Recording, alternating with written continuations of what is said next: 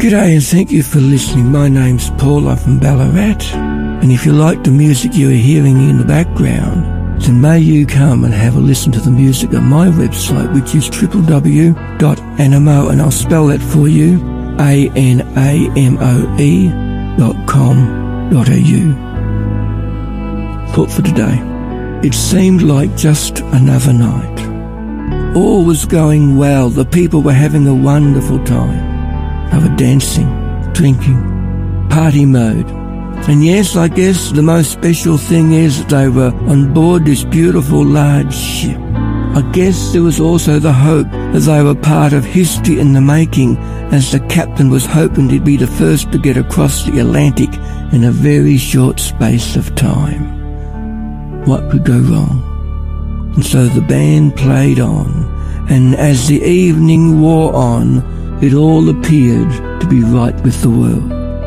By the time it all started to go wrong, a lot of people had gone to bed that night. But little did they think that for many of them, this would prove to be their last night alive. What event am I talking about, you may wonder? The sinking of the Titanic.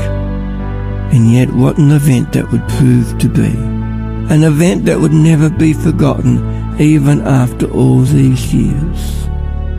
But it has me thinking, the world in which we live looks pretty good at times. But the fact of the matter is, one day it will come to an end. And for all of us, the question is, where are we going to be when that happens? Where is our commitment? Where is our focus? Do we know, do we appreciate that time can come to an end so very, very quickly. I am reminded of the words of Jesus in the book of Matthew.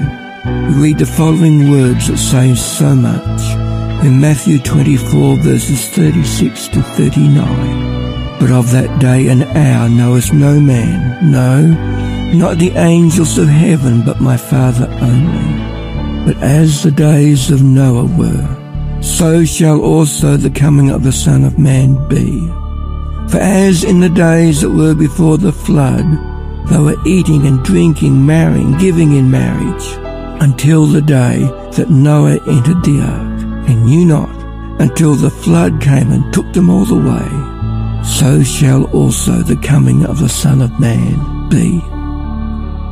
What a message to be given, that the coming of the Son of Man will be so quick and final and for those who are not ready, it will all be too late.